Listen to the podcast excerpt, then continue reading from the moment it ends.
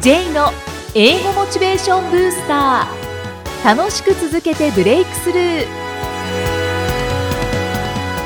Hello everyone! こんにちは。J こと早川浩二です。ハローアシスタントの生きみえですこの番組は英語を学ぼうとしている方 TOEIC などの英語テストを受験しようと思っている方に英語を楽しく続けていけるコツをお伝えしていく番組です J さん今回もよろしくお願よろいししくお願まいすします。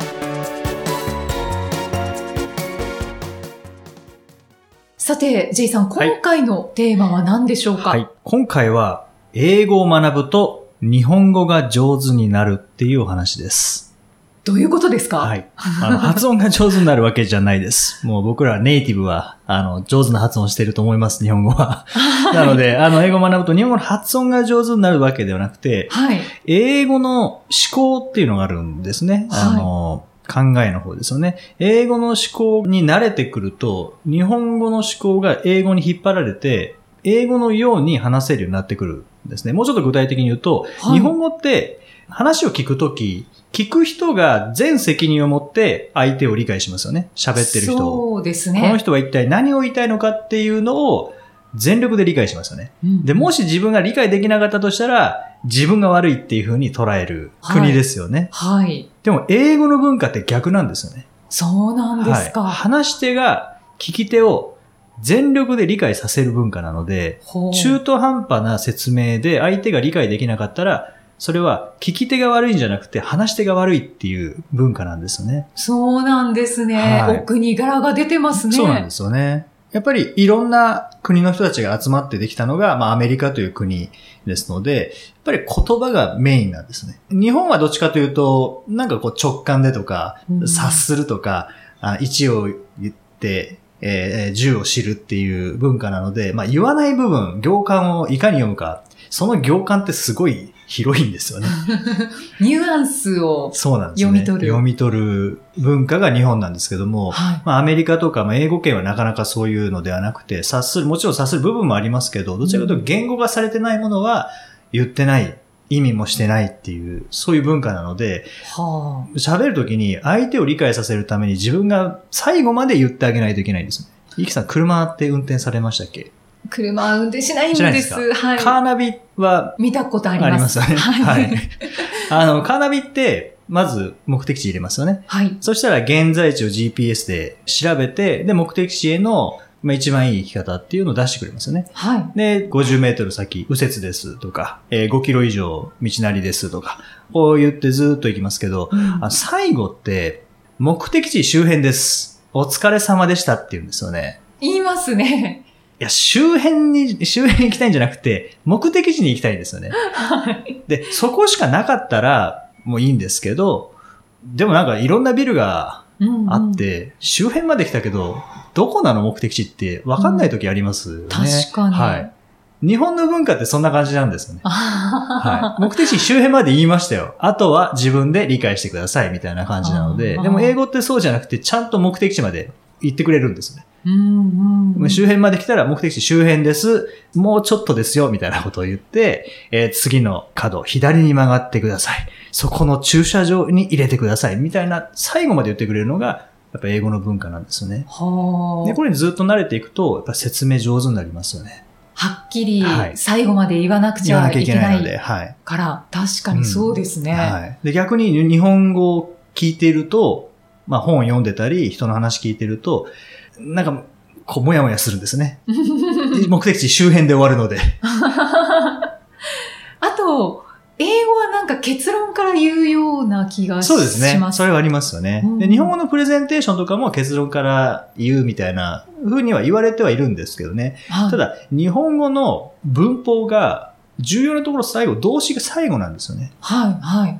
いやー、私はあなたがおっしゃることはよくわかりま。ここまで聞いてもわかんないですね。すなのか、せんなのかによってわからないです。うんうん、わからないですねはい。最後まで聞かないとわからないので、日本語って聞き手を保留させる言語なんですね。うん全部言うまで待っててねっていう言語なので、でも、英語は分かんなかったら、I can't understand. 最初に分かりませんって言ってくれるんです。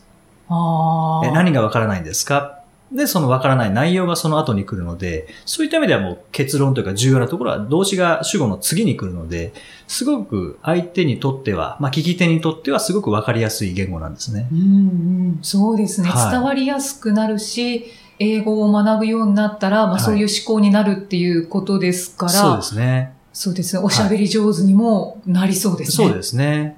あと日本語って、えっ、と、これとこれとこれとこれが何々をする上ではとても重要なんです。こう重要なんですが一番最後になるんですよね。うん、はい。だからこの話はどこに行くんだろうってわからない んです。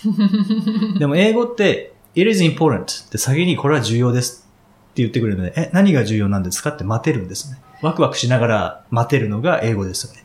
はあ日本語はよくわからずに最後まで聞くっていう言語なので、しかも最後は目的地周辺で終わっちゃうので、ええ日本語だけでいいのかなって今不安になってきました。まあ、日本語でいいんですけ どね。もちろん、あの、よく言われてるのは、英語は論理的な言語で、日本語は論理的な言語じゃないっていうふうによく言われてますけど、僕はそれにはちょっと反対で、はい。そうは思っていなくて、はい。喋る人が論理的か論理的じゃないかっていうだけなんですね。あー目的地まで連れてってくれるか、連れて行ってくれないかっていうだけで、日本語でももちろん論理的には話せますし、英語でも論理的じゃない風には目的地周辺で終えることもできますよね。うんただ、英語の方が確かに先に結論を言ってくれるし、大事なことを言ってくれるので、聞き手にとっては楽ですよね。そうですね。はいすぐわかりますそうなもんんね。ですね。で、英語学習には重要なことが3つありますって言ったら、頭の中に3つの箱を用意できるんですよね。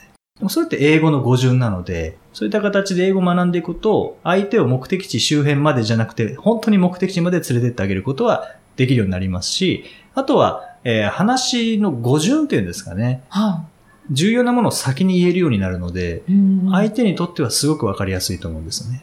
そうですね。はい英語を学んだ方がいいですね。うん絶対やった方がいいと思います。 そうですね。はい。日本語が上手になりますからね。ですね、はい。あー私も本当に真剣に考えをはい。ありがありがととううございます。す。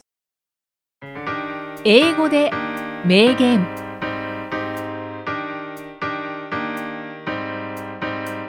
続いては毎日配信している J さんの基礎単語メールから著名人の名言を英語でご紹介いただきます J さん今回の名言は、はい。えー今回は、ロバート・ハーフ。まあ、ロバート・ハーフという方の名言です。はい There's something that is much more scarce, something rarer than ability. It is the ability to recognize ability. 長いですね長いです。もう一回行きましょうか。はい There is something that is much more scarce, something rarer than ability. It is the ability to recognize ability. もうマッチモアスケースはがいすごくバーンと聞こえてきました、はそうですね。あと、アビリティを何回も言いましたけどね。あーそうですね、はい。まあ、これは日本語にすると、能力よりもずっと希少で、まあ、少ないという意味ですね。はいもっと貴重なものがある。それは能力に気づける能力である。確かうに、んこれでも大事ですよね自分がどういうところに向いてるかとか、はいまあ、好きだからできるかって言ったらそれだけでもないですよねそうですねうん、かといって今できる必要はないんですよねあーできるようになる能力が埋まってるんじゃないかっていうところに気づける能力っていうのはもちろん自分自身に対してもそうですしはいそれを相手にその能力が埋まってるっていうのを見抜くっていうのは多分マネージャーとか、うんその上に立つ立場の人って絶対持ってなきゃいけないことですよね。そうですね、はいこれはもう才能の一つになりますね。そうですね。才能と言ってもいいのかもしれないですようね。んうんえー自分自身でそこに気づけたら強いなって思います。思いますけどね。でもそれはもしかしたらやりたくないことである場合があるかもしれないですよね。能力はある、るけど、本当はやりたくくないみたいな、うんになると、逆に埋まってしまうので、それはなんか他の人から指摘してもらって、ああ、そうなのかもしれないなってやる気になった時に、うんそこで動くといいのかもしれないですよね。そうですね。うん結構スポーツの監督とかでこういう能力に長けてる人って多いですよね。ああそうですね。はいまあ、一般の選手をこう、まあ、名選手に育てていくっていうんですかうんね。ううんんあとはやっぱり芸能人のマネージャーさんもそうですねそうこうでいうすよね状態ですよね。うんうん名言ご紹介いただきました。 J's Topics さあ、このコーナーでは J さんにまつわるあれこれをお話しいただきます。J さん、今回のトピックスは、。はいい、えー今回はですね、あの、実は先日、はい。アイドルグループに万歳ジャパンっていうのがあるんですけど、そのイベントに、ぼ僕がなぜかゲストでええ出たんですね。な、な、なぜですか あの、まあ、この万歳ジャパンというグループのメンバーに中野ひまわりさんっていう人がいるんですけど、はい実は僕の受講生なんですよね。そうなんですね。はい。で、アイドル活動してるっていうのは、まあ聞いてはいたんですけども、まあどんなことしてるかあんまよくわかんなかったんですね。うんで、ある時に、あの、歌詞を英訳してほしいっていうおー話をいただいて、で、それを、まあ引き受けて、で、それで終わりかと思ったんですけれども、その中野さんのライブで、はいゲストを2人か3人ぐらい、えー呼んでトークをするとうんうんいうのがあって、まあその一人に僕がなぜか選ばれて、へえそれ、で、まあなかなか、どういう、そうですね、このアイドルグループのイベントなんて、なんかもう行く機会ないですからね。そうですよね、はいしかも出る側ですから出ね。る。側ですよね。完全に浮きますけどね。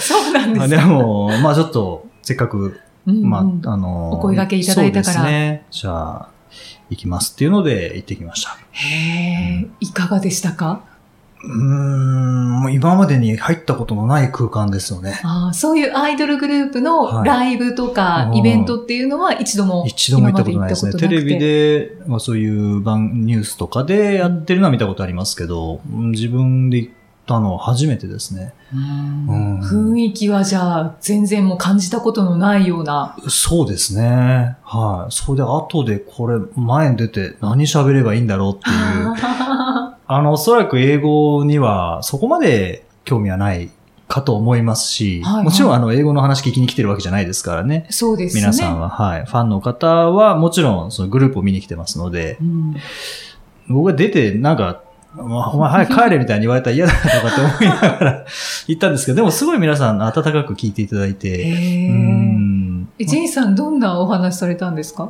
まあ、まずこれ、あの、英訳したのはどの、どんな感じでしたかとか、うんうんあの、それから、普段何してるんですかみたいな話とか、あとこの万歳ジャパンっていうグループなんですけども、このコンセプトがすごい気に入ったんですよね。それは何かっていうと、えーまあ日本って、おもてなしとか、そうう、ん世界に誇るものたくさんあるんですけど、やっぱ目に見えないものが多いっていうことで、このグループは、えーそういったものを歌とか、踊りとか、パフォーマンスとか、見える化して、それを世界に発信していくっていうコンセプトで作られたのが、この万歳ジャパンというほうグループなんですね。そうなんですね。なんか日本を背負ってる感じですね。そうですね。で、あのメンバーも、伝道師っていう言い方をしてましたけども、はい例えば東京の伝道師、千葉県の伝道師とかですね、うん石川県の伝道師とかっていう感じで、えーまあ、47都道府県まだ全部揃ってないみたいなんですけども、はいうんそういったところからやっぱり地元の紹介をしていくっていうので、うん。はい、それを世一人界に一人担そう当でしすてるね。はい。いやー世界で活躍しそうですね。してほしいですよね。ちょうどオリンピックももうすぐありますからね。ははいい。。中野さんはちなみに、東京ですね。おお、はい。大都市東京の大都市東京担当、はい大きいですよ、そこうれなはんで。すよね。で、これ偶然、中野さんのお父さんと僕、仕事したことがあったんですよね。そうなんです。つながります もういろんね。なもので繋がってきますね。 面白いですね、はい。はアイドルグループにまで進出したい。進出し ました。は J い。さんの、はい。アイドルじゃなくトピてッ、ジェイドルになり ます。い、いですね。 じゃあ、J ドル話も今後していただきましょ う。はい。はい、ありがとうございます。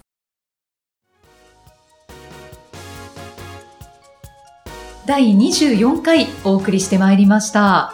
さあ、4月からスタートしているこの番組ですが、iTunes ストアでの定期購読者数、8月の収録時点でおよそ J さん、はい。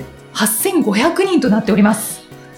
本当ありがたいですね。ありがとうございまびっす。くりしました。もうすぐ1万人の大台に乗りそうです。来ますね。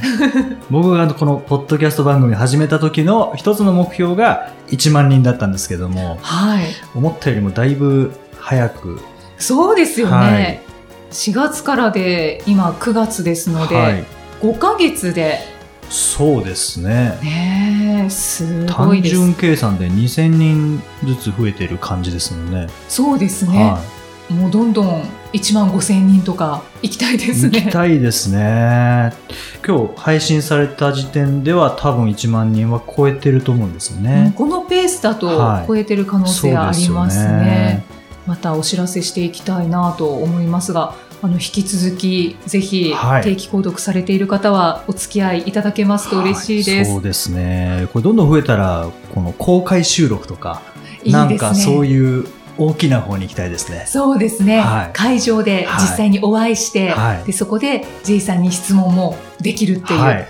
面白いですね。はいワクワクしてきワクまワし。クしたますね。最終的には、武道館。行きますかぶどう園ぐらいにします か。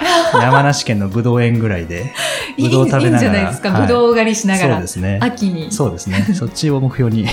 全く別物になってしまいましたね まあ何にせよ何かできればいいなと思っております、はいさあそしてこの番組ではご質問ご感想を随時お待ちしていますメッセージは J さんのアメブロ英語モチベーションブースターの中のポッドキャスト下にお問い合わせフォームがありますのでお気軽にお送りくださいそれでは J さん Okay, that's all for today. See you next time. Bye bye. この番組は提供株式会社ラーニングコネクションズプロデュースキクタスナレーション生きみえでお送りしました。